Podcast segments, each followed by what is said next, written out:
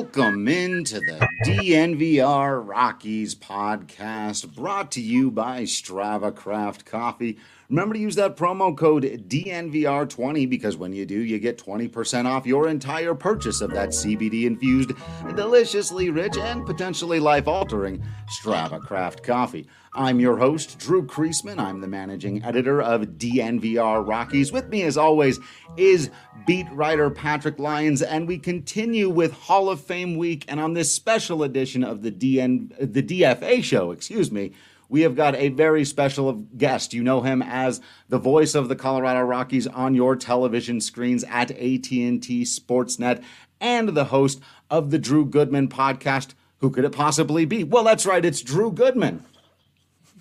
What's going on? Yeah. Do you want to know what? I love the name you guys have. And by the way, thanks for having me on, uh, Drew and Patrick the DFA because, as you guys know, and I'll tell you, you don't want to be DFA'd in this business, right? That's right. Yeah, it's designated for assignment. So, fortunately, hopefully, that has nothing to do with my appearance uh, on the show. We we like the alliteration almost with we got DNVR, we got to have the DFA show, we also have DNBA show. So kind of just fit in. And again, yeah, if you're if you're a hardcore baseball fan, you know that that's kind of a an odd choice for a baseball show, and uh, and, and that's how we want it. We want the hardcore baseball fans in here. Well, I'm sure you get them because you guys uh, crank it out every day. I, my my uh, the proverbial tip of the cap because it's uh, that's not easy to do. But you guys are always uh, coming up with new and innovative information, especially even in the uh, winter months when not a lot has been going on, as you guys know. Right, right. Well, one of the things that it does allow us the space to do is celebrate the Hall of Fame and some of the now there's a Rocky in there that we get to talk about, another one trying to get in there, and really it allows us just to celebrate the best of the game of baseball because at heart we're all baseball fans, I think first and foremost. And I did want to start there. There's there's comment section here. If you've subscribed on YouTube, if you're joining us live, leave some questions. Let's try to keep them on the, the Hall of Fame topic for today, since that is our subject matter. But I did want to start uh, with you, Drew. We were talking before, Mr. Goodman. I feel like we're going to have to differentiate our Drews now here. We'll see how this goes. Um, but about the most recent thing that did happen, we've told the story many times. We had a big watch party here when Larry Walker finally got the call. But what was that day like for you? What was that moment like for you? And as someone who's been a part of the fabric of the team, really a voice, an extension in some ways of this team. What did that day mean to you? Oh, it was very special. Um, you know, I remember for a while thinking, man, will he be able to get in? Because uh, you know, there, there's been, you know, this this blockade for a number of years. It's finally getting chipped away at uh, with with players that performed at a high level that called Coors Field home. So for him to uh, break that that uh, that glass ceiling, if you will, I, I thought it was awesome. Uh, and then to learn shortly thereafter that he was going to go in with a Rockies cap on, uh, a lot of pride. I mean, a lot of pride in watching him, knowing him, uh, realizing that the right thing was done. There was baseball justice because he is so deserving of being in the Hall of Fame. And so I was thrilled. I mean, I, I think like most Rockies fans, you kind of put that fan hat on, even though you know you're you're a broadcaster and that sort of thing. I, I was uh, absolutely ecstatic for him and for the organization. As a guy, you know, who grew up on the East Coast and uh, in New York State, I'm I'm sure you know, you, have probably been Here to Cooperstown once or twice Four, before. Five minutes in.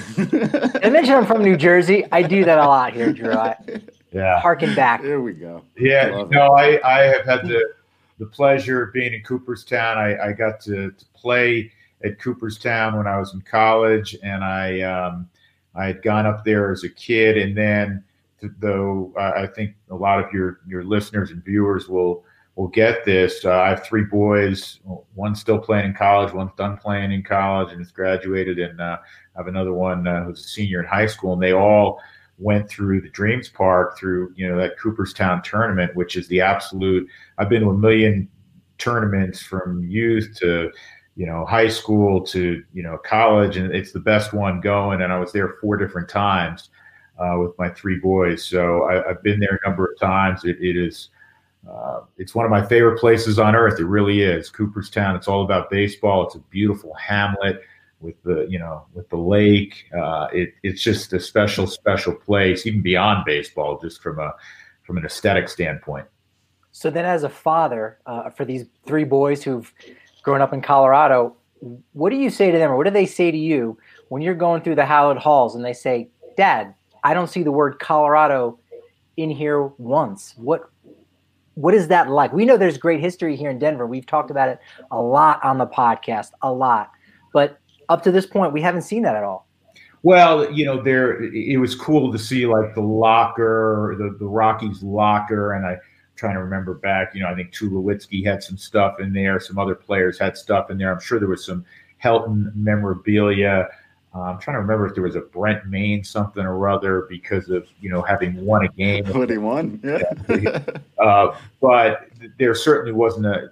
No one was enshrined at that time. It's still obviously Larry's waiting for his day, which hopefully will come later on uh, this summer, along with Jeter uh, most prominently. Uh, but you know they're baseball. They're baseball players. They're baseball fans, and I think they realized that you know the Rockies are still in um, their relative infancy. And for that reason, there hadn't been a player in yet. But, you know, they, like everybody else, were thrilled that, that Walker got in. I know we're going to talk about Todd in a little bit. And, and so maybe we can start populating uh, Cooperstown with, with some uh, purple. Yeah, uh, like you said, I, am glad you pointed out the moment too, because it wasn't just him getting in that that he decided to wear the Rockies uniform. And there's been some interesting conversation. We've been doing, you know, prep for an award show about what Walker and Helton meant each kind of differently for the Rockies. You know, that, that they don't necessarily have the same legacy and that maybe Walker doesn't have the same moments where Helton got to go to the World Series. And you can think of him throwing up his arms and all the great stuff where Walker, it's like, I don't know, maybe the All Star game and him throwing on the helmet backwards is not quite the same. But I don't know, Walker was the first great Rocky. Does that seem fair to say? You know, I, have never Drew looked at it in those terms or thought about it in those terms. And I don't want to give a flippant cavalier answer because I think it would be dismissive of some really good players that came before him. I mean, sure, Cat from the inception. I mean, hit 370 in 1993, and and he he was great in a Rockies uniform. Dante Bichette would have, could have, should have been the first MVP for the Rockies. And I'm sure you guys have discussed that at different times on your podcast. Uh, so I don't want to say he's the first great Rocky. Um, maybe he's been now, because of his impending enshrinement, recognized universally as the first great Rocky. But the Rockies had some some early talent, which enabled them to go to the postseason in just their third year. You know, the Ellis Burks of the world, and you know the aforementioned Galarraga and, and Bichette.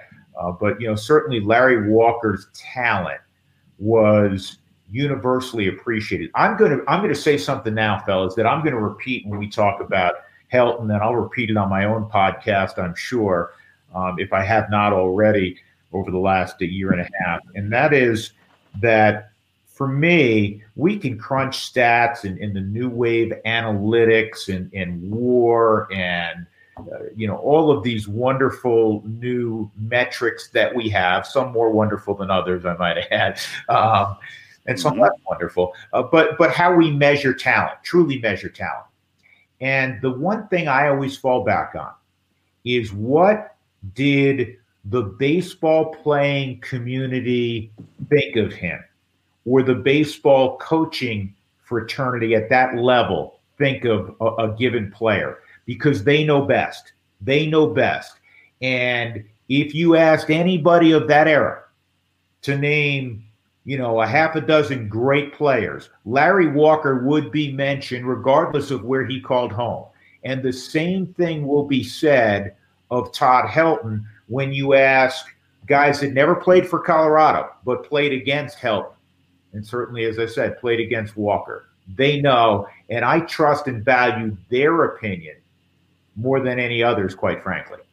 I have a story that fits that bill real quick that I think I've told on the podcast before, but when I was very early into my career doing this, I, I, had an opportunity to be on a phone press conference with Tom Glavine, John Smoltz, and Terry Francona, who all went into the Hall of Fame together that year.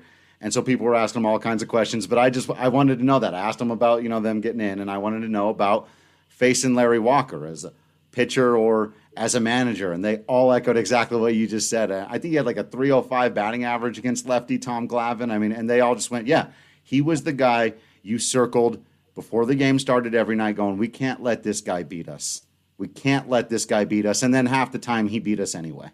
Well, the the most notable, and that's a great story. The most notable left-hander, because you alluded to this earlier, that maybe Larry's most famous moment for the uninitiated in our sport or the casual observer uh, of our sport is when he flipped his head around, his hat around backward in the All Star game. There you go against Randy Johnson.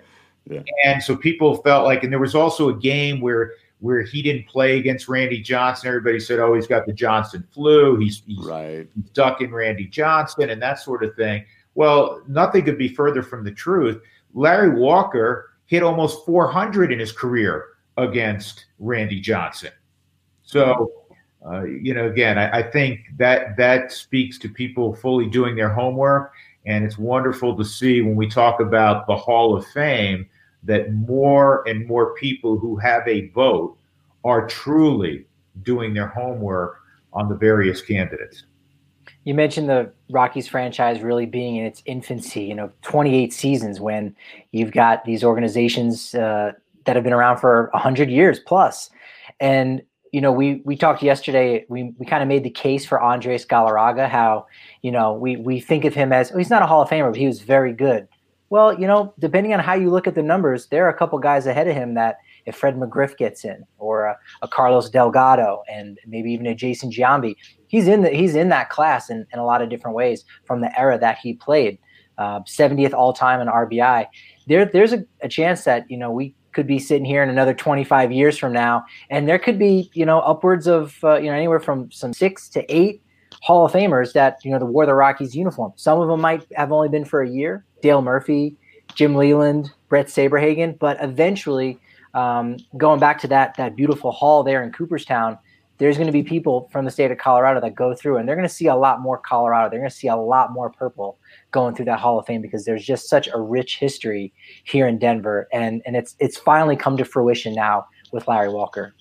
Yeah, I think that's well put, and I also would hope that um, as we continue to move forward, uh, the locale of where you played, and I'm not talking specifically about Coors Field right now. I'm talking about the fact that you know Denver. We all know how what a wonderful city it is, and you know if, if people spent any time here, you know the whole world would want to live in Denver because of our, our weather and and you know the, the scenery and how healthy our community is uh, typically. But um, it, it goes beyond that. It's just that you know if you're attached to the Yankees, and we get that, you can have it's like your statistics have been raised three uh, notches on the ladder, uh, as opposed to if you you know played in Denver or if you played in uh, you know another midwestern city, and so. Uh, hopefully, that will become less of a, a, factor moving forward, and we'll raise the candidacy of some other guys that, that probably need to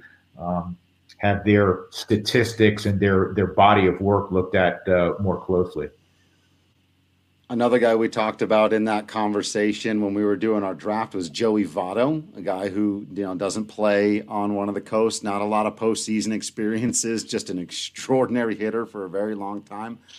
But Todd Helton is obviously the other guy here in town that people want to know about. Using your own rubric now that we understand it, what did pitchers say to you when you would go up and after a 10 11, 12, 15 pitch at bat, and then he'd take them yard or hit a double the other way down the line or in the gap. What were the kinds of things? It's PG 13 rated show that guys were saying about Todd Helton after having to face him. Well, you could throw your whole arsenal at him and realize I have nothing now that can get him out. And these are, you know, the best of the best.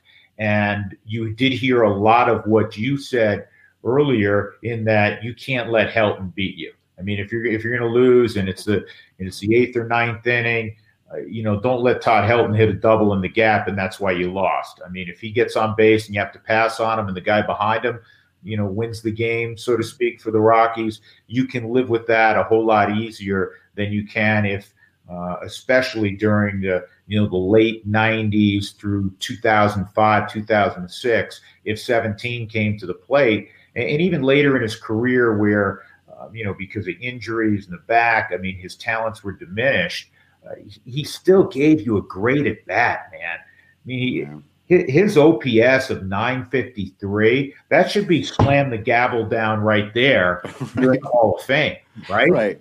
Um, right. So, yeah, from from the guys that faced him, uh, you know, it, was it was the, you know, yeah. deifying uh, at all times. I mean, there there wasn't any. But look look at the last game he played at home. Jake Peavy, who, who had a marvelous career, right?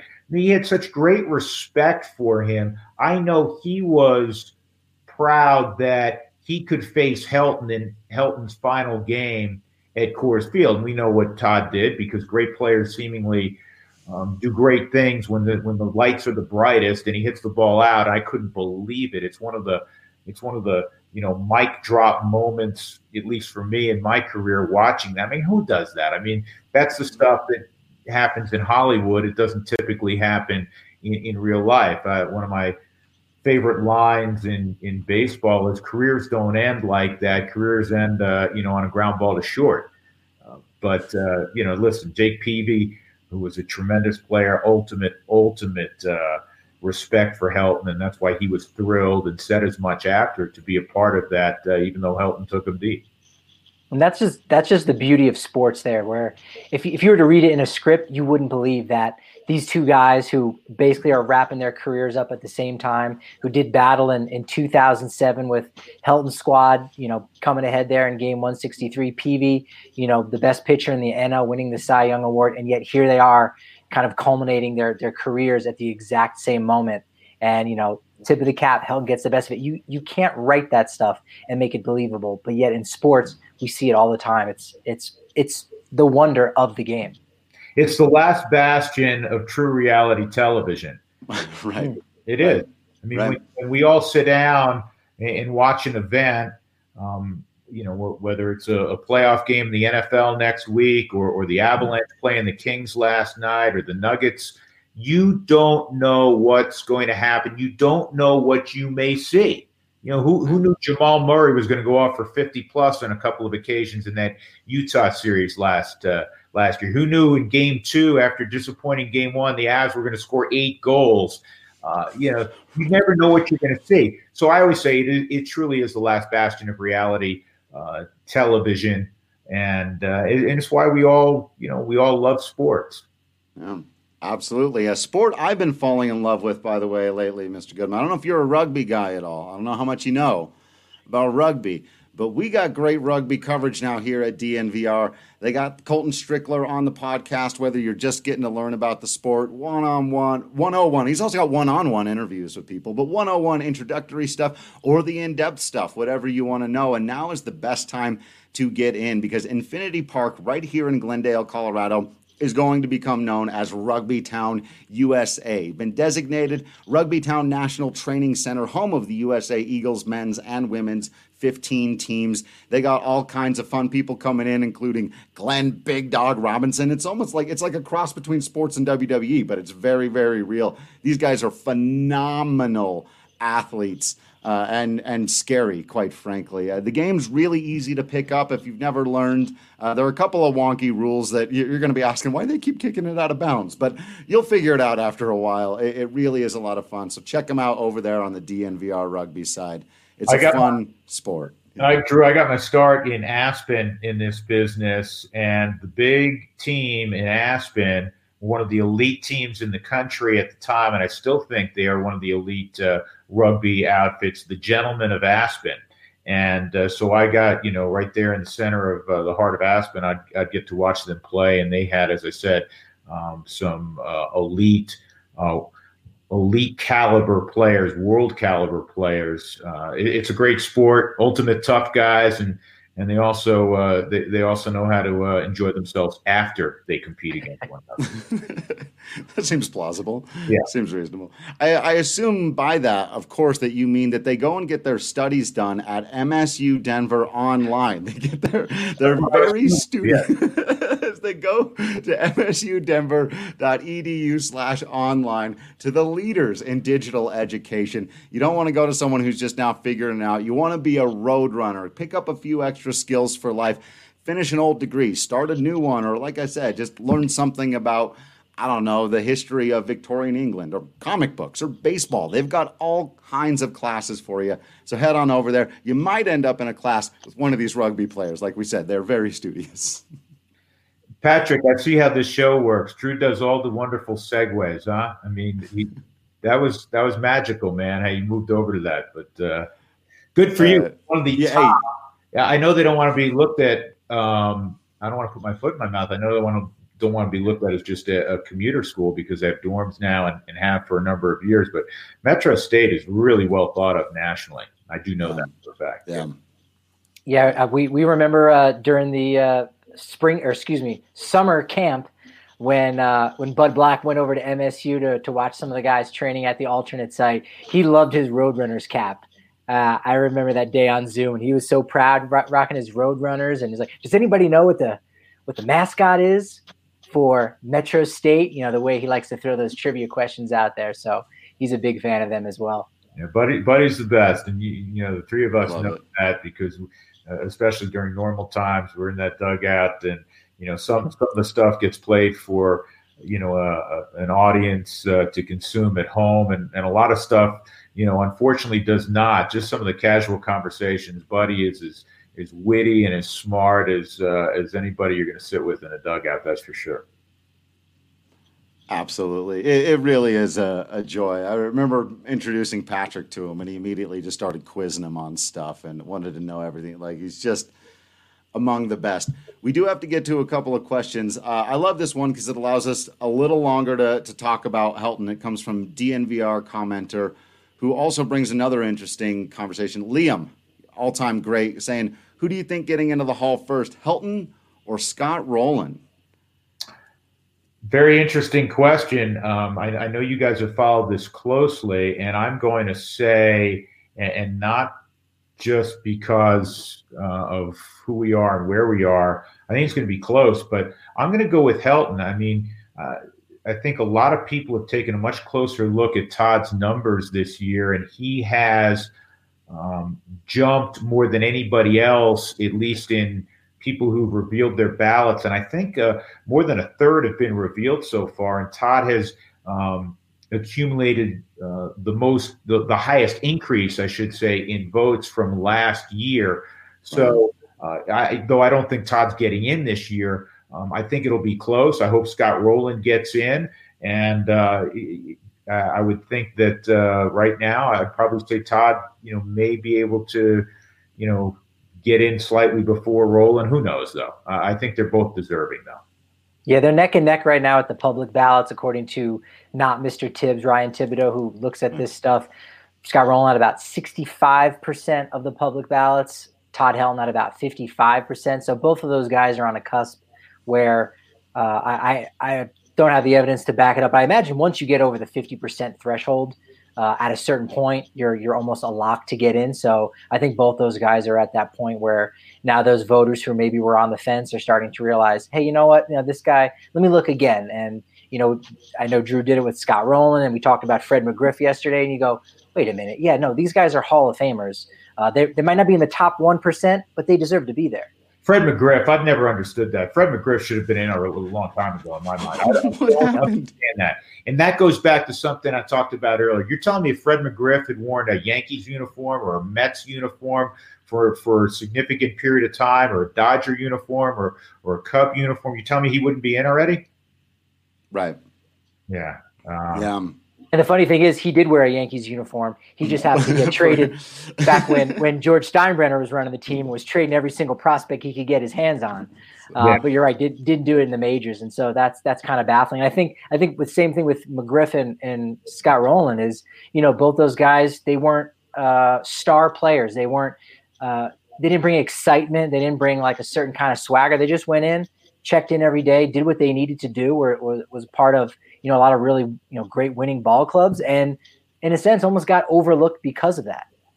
I'm reminded of a line that um, Clint Hurdle used to roll out periodically, and, and, as we know, Clint has a lot of great lines and uh, and a lot of poignant lines, and, and one of them is the enemy of good is great.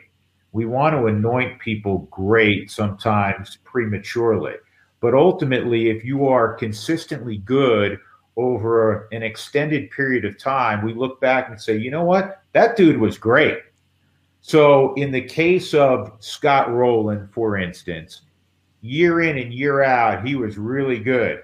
And then when you add it all up, yeah, that was that was a great player, great third baseman defensively, certainly.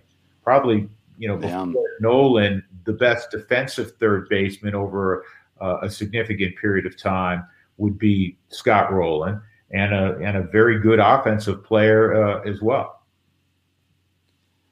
Will wants to know, and an OG commenter from the very early days, is there something we can take away from the voting for Walker or Helton now when we're looking a decade or so into the future for guys on the current roster? Somebody uh, had mentioned Nolan Arenado, who may be on their way to Hall of Fame. But uh, do you feel like it, there's been a shift, a, a change in the way the voters look at Rockies players? Well, they're paying attention to metrics far more than they they ever have beyond just you know home runs and batting average and RBIs. It's it's far more sophisticated, and it should be far more sophisticated than that. Um, there's something I haven't mentioned that I was always told growing up, um, whether you know initially by perhaps my dad or uh, in addition to my dad, other things I heard you know as a kid, and, and say, well, who's a Hall of Famer? Well, it's somebody who was you know a dominant player in their era, somebody that you looked upon in their era and you said, hey, he's one of the best players in the game. And uh, that that may sound like an oversimplification, but if you looked at Todd Helton, for instance, and said, you know, Todd played 17 years, right?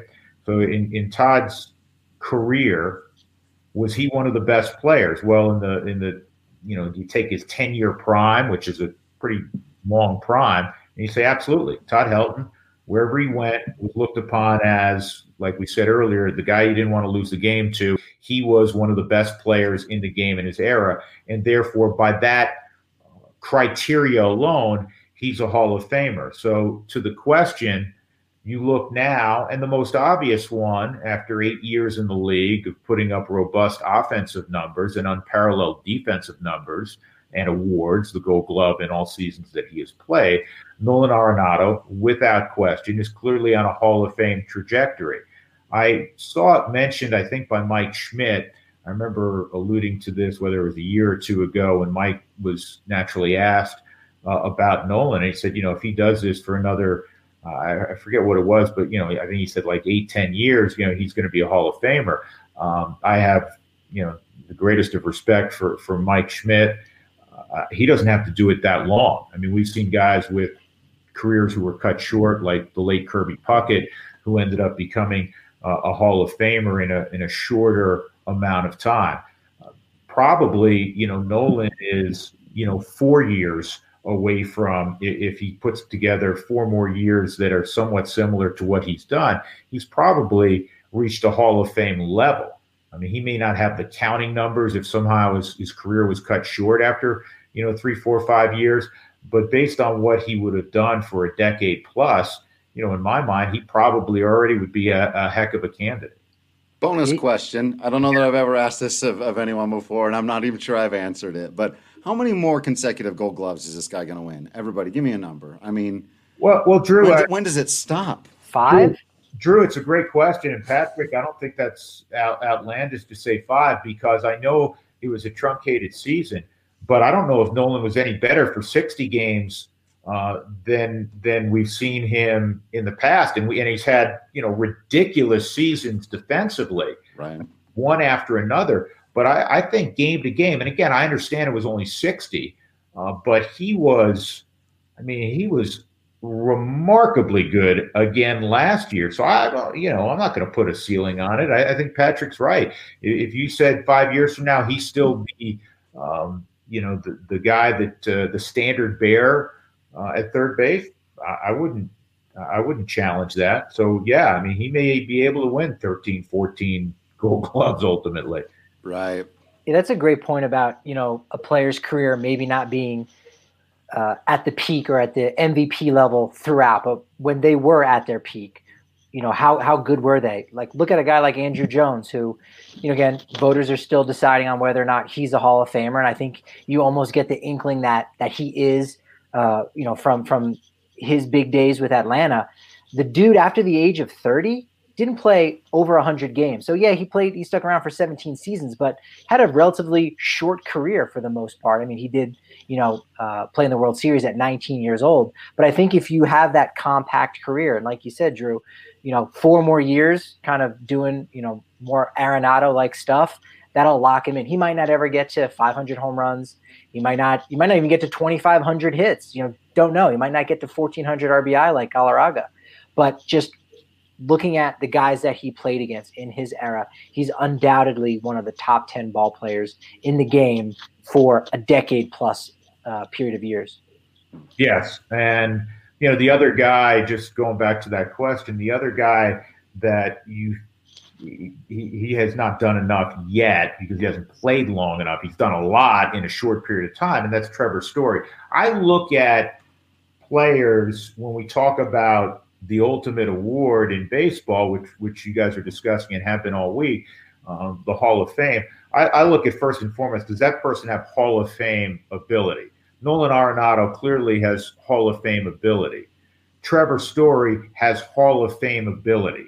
And now it is can they continue to compile numbers over a significant period of time where then you stop and go, okay, he's 35 and he's done this for 14 years and you know, it checks off this box and that box, and, and then you say, hey, this is pretty strong candidate uh, for Cooperstown. But you first have to have that that ability. I mean, there are guys that are going to last 15 years in baseball and have you know wonderful careers and set their families up for generations financially, but they they weren't at, at a Hall of Fame caliber. They were good players, solid players um, for for a good period of time. But there are very few you can say, hey, this guy can stay at, a, at, at close to this level. I mean, you're watching a guy with Hall of Fame ability. Mookie Betts hasn't done it long enough yet. We all know Mookie Betts has Hall of Fame talent. That's obvious. Cody Bellinger has Hall of Fame mm-hmm. talent. Hasn't done it long enough. I mean, if tragically his career were to end tomorrow, you'd say, "Oh man." Troy Tulowitzki had Hall of Fame talent. Yes, he Troy did. Tulowitzki will never get into Cooperstown, but from a talent standpoint, and boy, he was among the best in the game for for a shorter period of time. But he had the he had the talent to get to Cooperstown. Now, does the body cooperate? Does you know that sort of thing? On the flip side of it, you mentioned something earlier about you know sort of in the Scott Rolen conversation being around for a long time and being very good, or or sort of your contributions outweighing the the sum of the parts. I wanted to ask you about where we left our podcast yesterday, and that's with two men who have helmed the Colorado Rockies. Don Baylor, eventually possibly getting in by a committee, and is Bud Black a Hall of Famer? You know, I, I think he's got. Uh, we talked about it yesterday.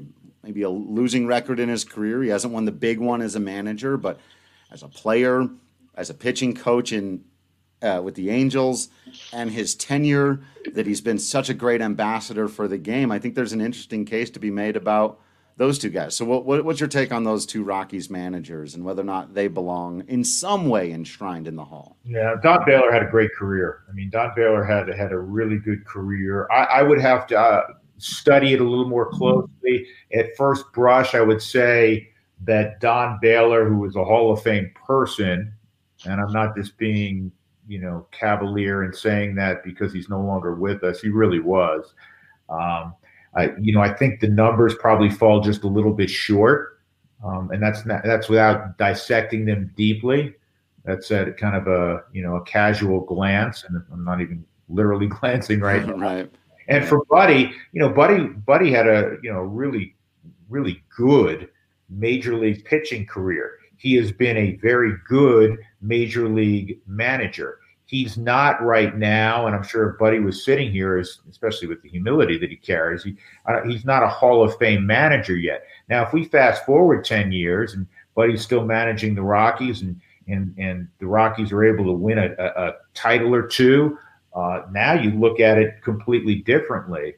Uh, but uh, you know, in terms of you know Hall of Fame respect and and, uh, and, and Hall of Fame guys, you know, the, the, late Don Baylor was certainly that, and and we're very fortunate to deal with uh, you know with with Buddy right now, who's a you know Hall of Fame guy. But I would say from a from a numbers standpoint, right now, whether it be managerial and certainly as a, as a player, you know, Buddy Buddy wasn't a Hall of Fame player. He was a really good pitcher for you know a, a good period of time, but uh, not not a Hall of Fame pitcher and and not yet a Hall of Fame manager. Though there's a whole lot of Hall of Famers that would raise their hand and love to play for him because uh, of how he builds a, a clubhouse and how he handles and runs a game.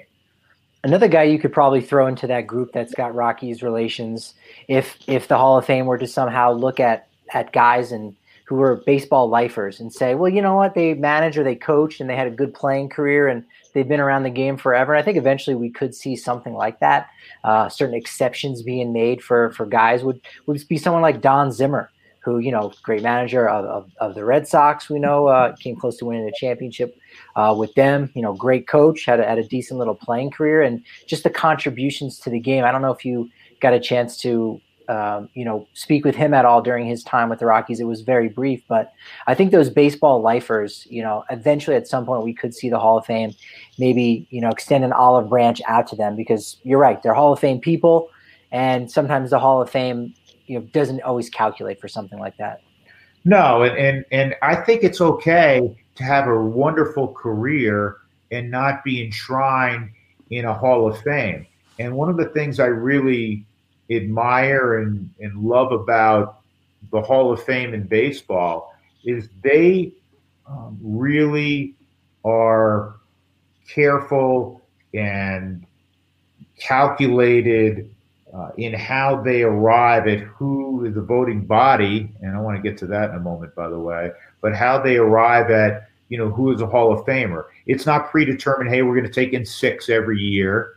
Um, if you if you make it to the Hall of Fame in baseball, man, you, you really are worthy because they have um, they, they've really done a good job in, in looking at the numbers and scrutinizing um, what that individual brought to the game.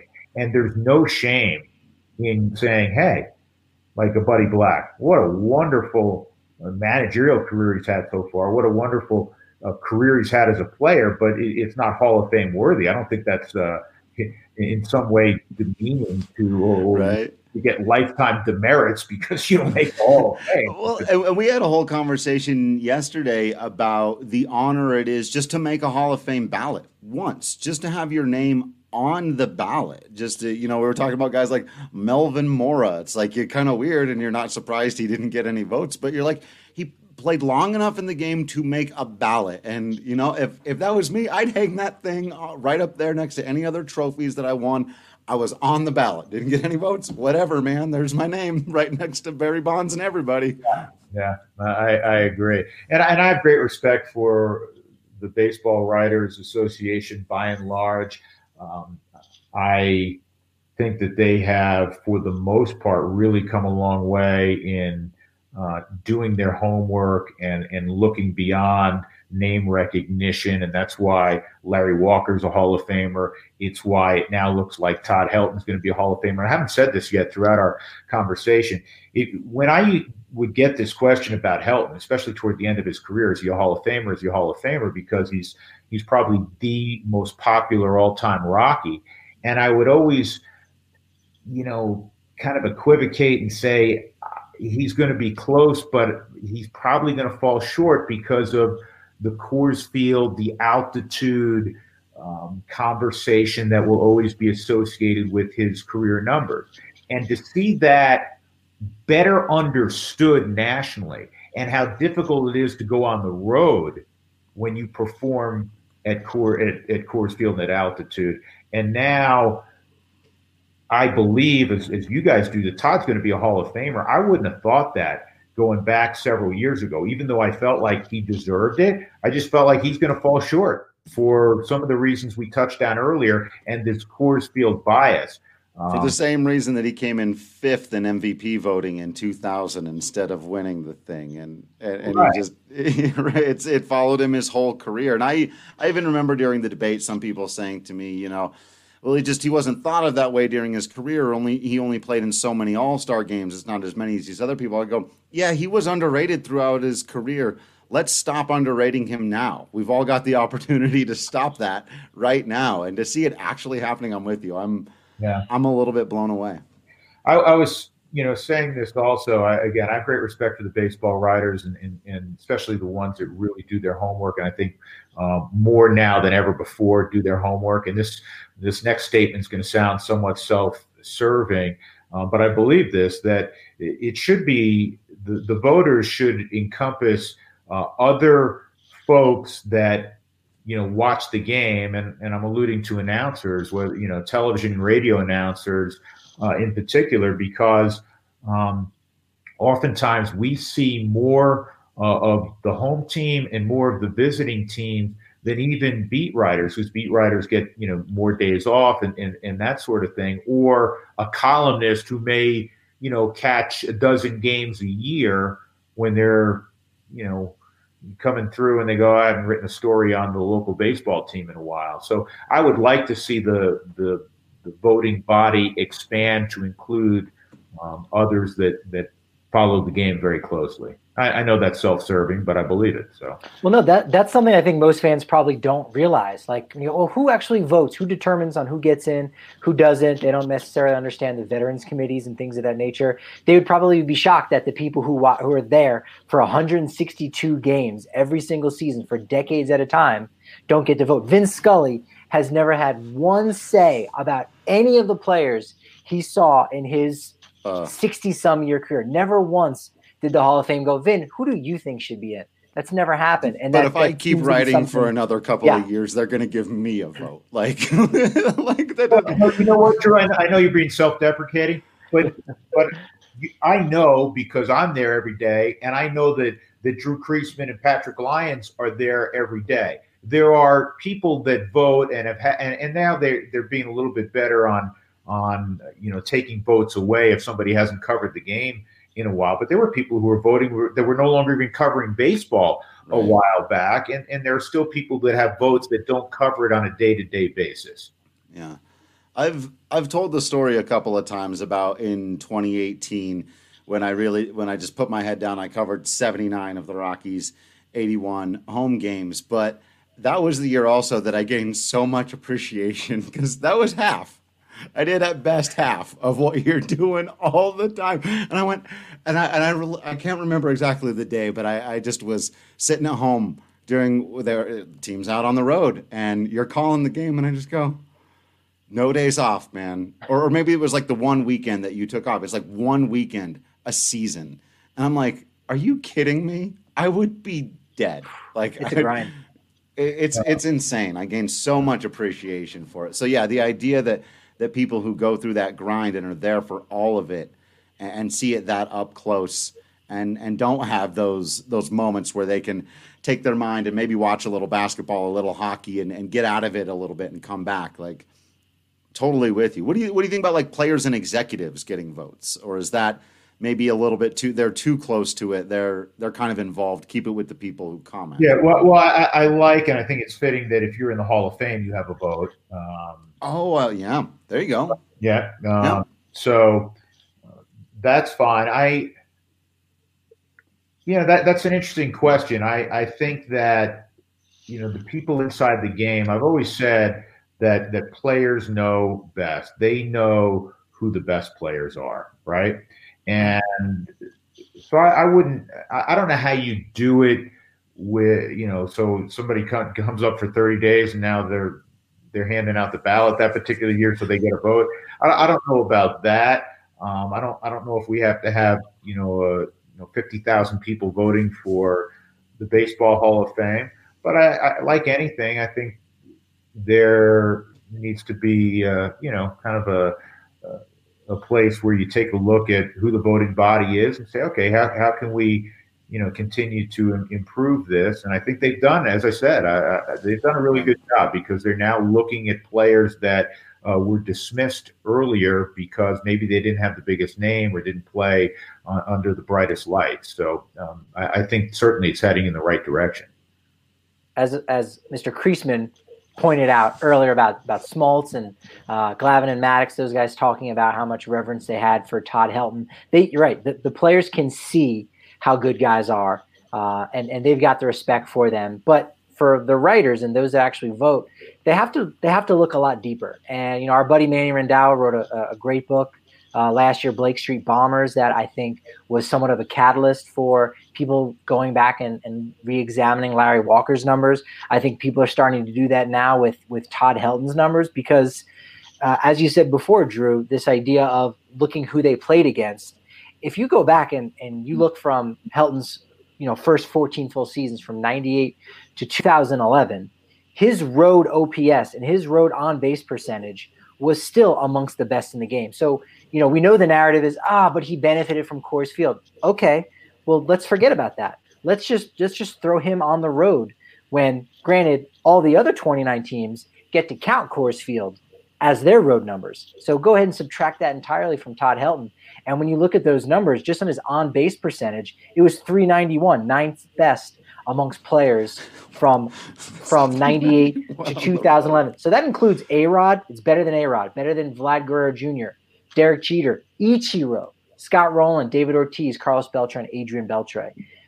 When you really start to dice it up like that, it, the the argument about ah Coors Field, let's just put that to the side and forget about him. It really doesn't doesn't hold much water once you start diving into the statistics. I, I think that the more information that is espoused, as you guys do on your show, and, and I've done on, on my podcast, or when the topic has come up during a, a game in season, and, and certainly we'll have plenty of opportunity this year to talk about Todd's candidacy uh, this year, and I look forward to that. Um, and, and, sometimes it's enlightening um, to people um, when they hear about wait he's he has you know better road numbers than a bunch of big big name Hall of Famers, Dave Winfield, I think uh, among that group. That people say, aha. The other thing that needs to be pointed out, in addition to that, folks are realizing how difficult it is to go from altitude to sea level, which we talked about. In the National League West, there are five teams, as we know. Arizona is a good place to hit. Dodger Stadium, Petco Park, uh, and San Francisco AT and T Globe Light. What are they calling it now? Glo- uh, whatever, whatever they're calling it now. no, this thing, yeah. whoever wrote the big check and whatever. Yeah. I'll get it right when we go there. Uh, you're talking about you're talking about three of the greatest pitcher parks in baseball, and you are playing each year either nine or ten games in that park. So you know that that's 30 games, which is um, a pretty hefty percentage of the games you're playing at a place where you know runs go to die, right? Like triples used to go to die in Willie Mays's glove. Well, you're not you're not putting up robust offensive numbers typically at Dodger Stadium or in San Francisco or in San Diego. So that that should be uh, factored in as well. And and the other thing that uh, you know is for years frustrated me is it's always about a Coors Field candidate. Now there haven't been a lot of them. Well, you know, Larry Walker's going in. Now we're debating Todd Helton. But do, was it ever discussed about it? You know how frequently a guy hit a home run on, on the, batted on the left side of the plate at, at Yankee Stadium? No. Right. Or the fact that you know if you played in Boston, you had that green monster out there. You always talk, you know, we talk about the green monster, but we didn't say, okay, well, let's juxtapose their stats here versus what they did on the road. It's very rarely done. Yeah. Uh, one of the other things, actually, since you're on it, I, I want to ask you about real quick because we did this podcast a couple of weeks ago. I tweeted out the Rockies also play in the wrong division. The fact that they have to go to California three times a year, it or three uh, to face those teams all the time. Uh, and you know they, they, should be playing Arizona and the Texas teams, but the travel people don't understand. I remember you running down on oh, it was a couple of years ago, but it was I think the Marlins were in town, right? Maybe right before the All Star break, and they were about to leave and they were going to go back. And for the rest of the season, they didn't have a game outside the Eastern time zone for the rest of the season. And every time the Rockies go on the road, they go to some polar opposite environment. And so I, I, think again that's something that you understand that people who don't travel with the team all the time wouldn't necessarily is the drain of the travel that the Rockies uniquely have to go through. Yeah, th- those are all um, factors that you know should be mentioned and, and taken into consideration uh, as opposed to the easy um, dismissal of numbers because Coors Field is a great place to hit. Nobody's denying that. Right. we can all see that part too. Right. uh, we can all, I did want to get, uh, you know, we're going to have uh, hopefully slight teaser here, time for more questions another time with Mr. Goodman. But I did want to get this one in because IDJ2 enjoyed the book, wanted to ask you about uh, if these walls could talk. We have talked with you about that before on this show, but want to know how you came to write it and just if you had in your mind these stories uh, that this was going to be a good book or maybe something you decide later on, hey, I've, I've got enough stories for a book here the way that came about, um, I, I, think some somewhere in the recesses of my mind, I've I always wanted to do a book. Um, I didn't know what it would be about. Um, I actually probably want to do another book at some point in time, and again, I can't tell you what that will be about.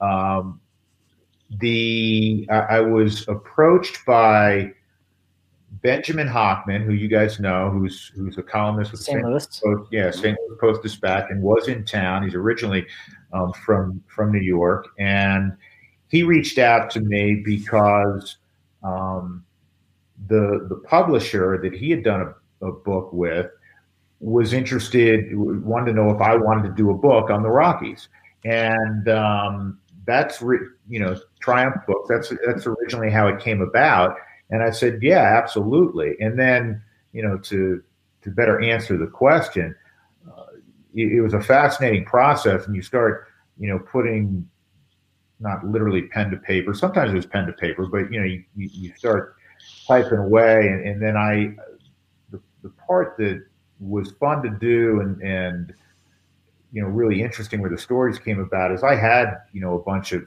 stories I had to think about and try to you know jog my memory by talking to other people that I work with and, and that sort of thing, but also just doing uh, exhaustive interviews with a lot of guys from the Heltons and the Cargos and the Walt Weisses uh, of the world and and the, you know the Dan O'Dowds and um, you know Dick Monfort and and putting those on tape. And you know I did some of the writing, but the bulk writing um, based on all of those interviews um, was done in collaboration with um, Benjamin, who you know who does that uh, for a living. But um, you know, I, w- the more conversations I had, whether it was with Spilly or, or Huey, and all of a sudden it would, you know, I, I would remember another story and that sort of thing. And um, so it, it, was fun to be able to put it, uh, you know, put it, uh, you know, put it on paper uh, again, so to speak, and, and to see that uh, come about. And, and, I also think for those that didn't get it when it came out initially, it, it has shelf life because if you're a Rocky fan, it's not like okay, well, just chronicles the 2018 run to uh, the postseason. It it, right. it, it, it spends a, a, good deal of time uh, in a lot of different areas and covering the history and the and the, the players and and you know the executives that uh, formulated a, you know more than a quarter century of, of their history. And it's a great reminder of all the of all the details that surround you know these big moments like for for anyone who's read the book the number 64 should mean something if you follow the 2007 rockies you know the relevance of the number 64 but your book does a good job of of you know telling the story of the young man and and and just really detailing everything going on you know outside the lines when you know the, the team isn't winning every you know ball game down the stretch and, and making a push for the world series. It's about those kind of down moments a little bit too and, and your book does a great job of, of hitting all those notes. Well i appreciate that patrick and I, what you're mentioning you know clint hurdle does such a great job of, of recounting that period of time um, during that run in 07. And that story, um, and I'll let you get the book and, and, and read about it. But I get just when you were mentioning it now, you get chills thinking about it. Um, yeah. And, uh, You know, so listen, even even though we, we began this your your guys podcast today talking about the fact that the Rockies are still somewhat in their embryonic stages going into what year 28, um, they they've had um, you know many moments and some historical ones, and I, I, know it's frustrating for fans. You wish there were there were a lot more, but there have been some uh, some not only great players but some characters that we touch on and and um, some fascinating things that you may not be aware of that uh, you know we were able to to present a little bit uh, uh, in writing. So that was fun. All right, we, we got to ask you at least one tough question here before we wrap up. What is your take on these steroid guys? Whether whether it's guys who we know, you know, have kind of come out, guys who haven't, guys we sus- suspect you know, do you think uh, eventually they'll get in? Do they deserve a place? Is that just kind of part of baseball's history, and we we got to get past it at some point? What what's your take on that era? So it's a great question. It's a fair question. Anybody who's involved in the game, as you guys are, and I am, have wrestled with it. I'm sure many times privately. Um, you know, growing up, you you learn very early on. You know, cheating should be not accepted. You don't cheat on a test. You don't you know cheat. Um, though we do know that um, we in sports um, we've always pushed the boundaries, um, trying to get better performance, um, whether it's individual or collective. A couple of years ago with the Houston Astros, um, that will probably always take place. Um, so to specifically answer your question. Uh, I, I, think there's no way of knowing, hey, this guy did and that guy didn't. Um, and I'll use Barry Bonds as an example because it seems pretty clear that he did, whether he ever tested positive or not. Um, but for me, and uh, I, know there's been a familiar theme in this show with you guys, if you ask the players that played in that era, the coaches that coached in that era, the managers that managed in that era, and you say, who's the greatest hitter you've ever seen? I answer the same way they ha- do Barry Bonds. So is Barry Bonds a Hall of Famer? You're damn right he is. Um, you know, and so it's it's a tough one. There's some unsavory characters in that museum, which we should remember. Mm-hmm. Right.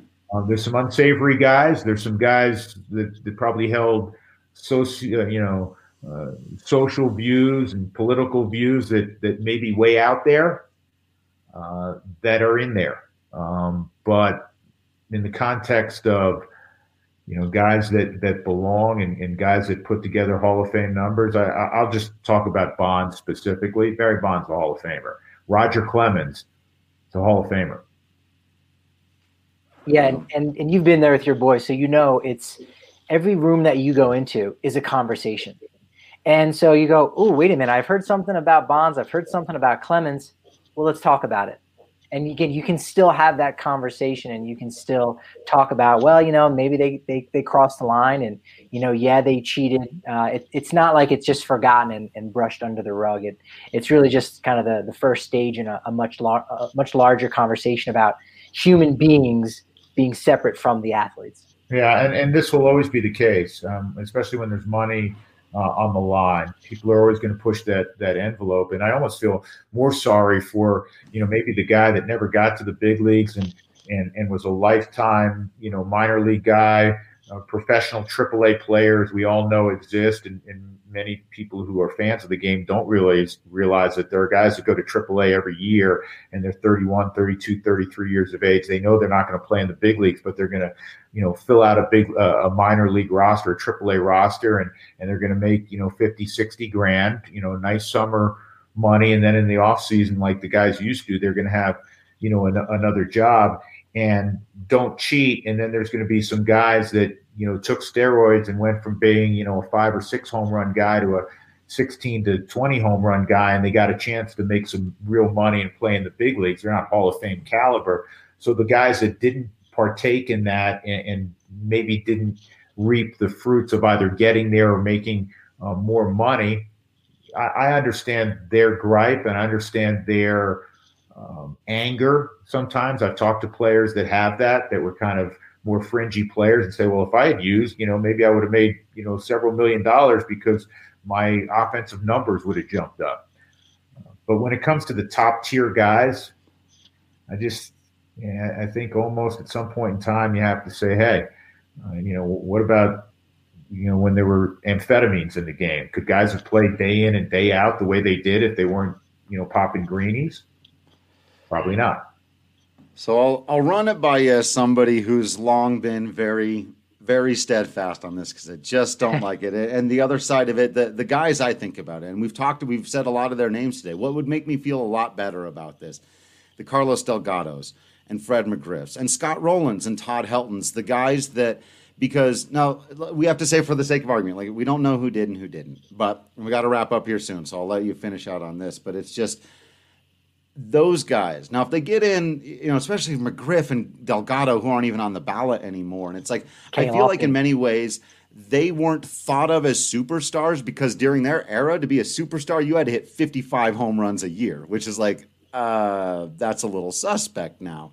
And I feel like those other guys just inflated during my youth what it meant to be a superstar player, and a lot of guys got overlooked, but that, that for me would make me feel so much better. I'm like, I'm with you. Let's put in Bonds and Clemens, uh, but can we also put in Delgado and McGriff? Well, I think, that, right? I think, they're both Hall of Famers anyhow. Um, regardless, right. regardless of whether we were talking about what certain players did or didn't do.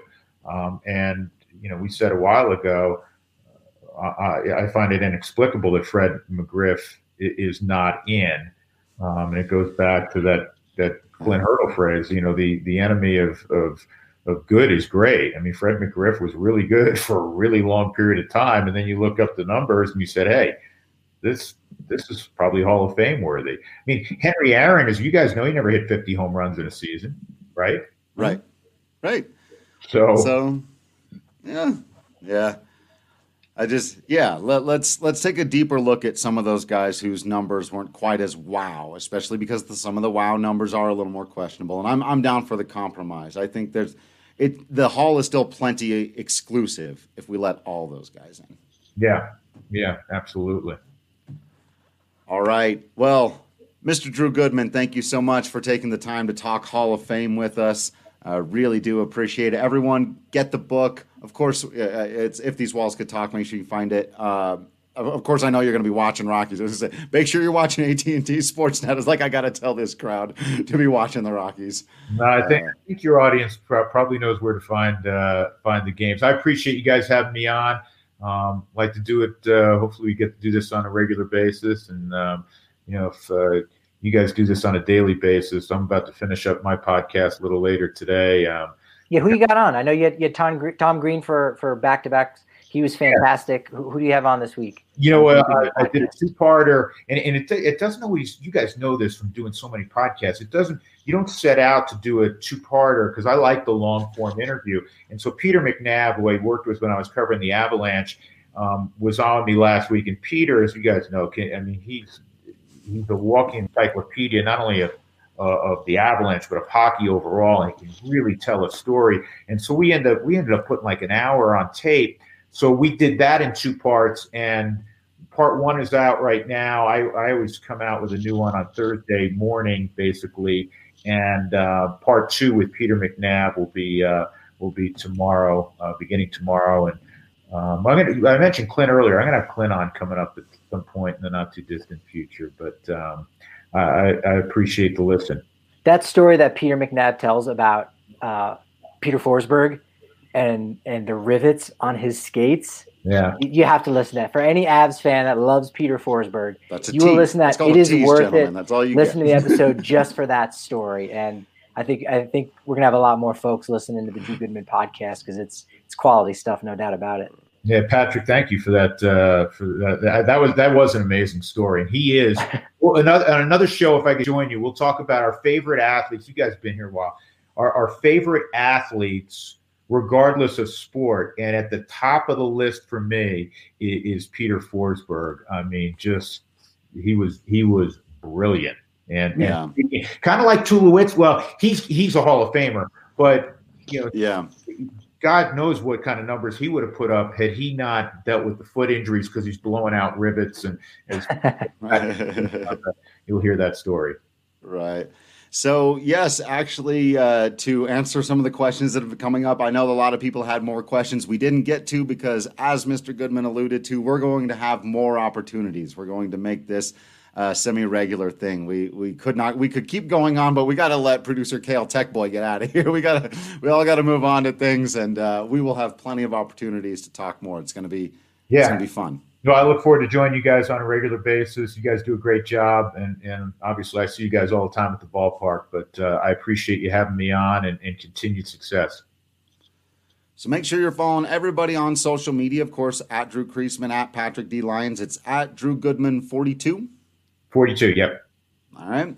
And uh, yeah, make sure you're following at DNVR underscore Rocky, subscribing to the DNVR.com so you don't miss any of the written content. Plus, you get discounts on hats and shirts and masks of bigger beer when you come down to the DNVR bar at safe capacity.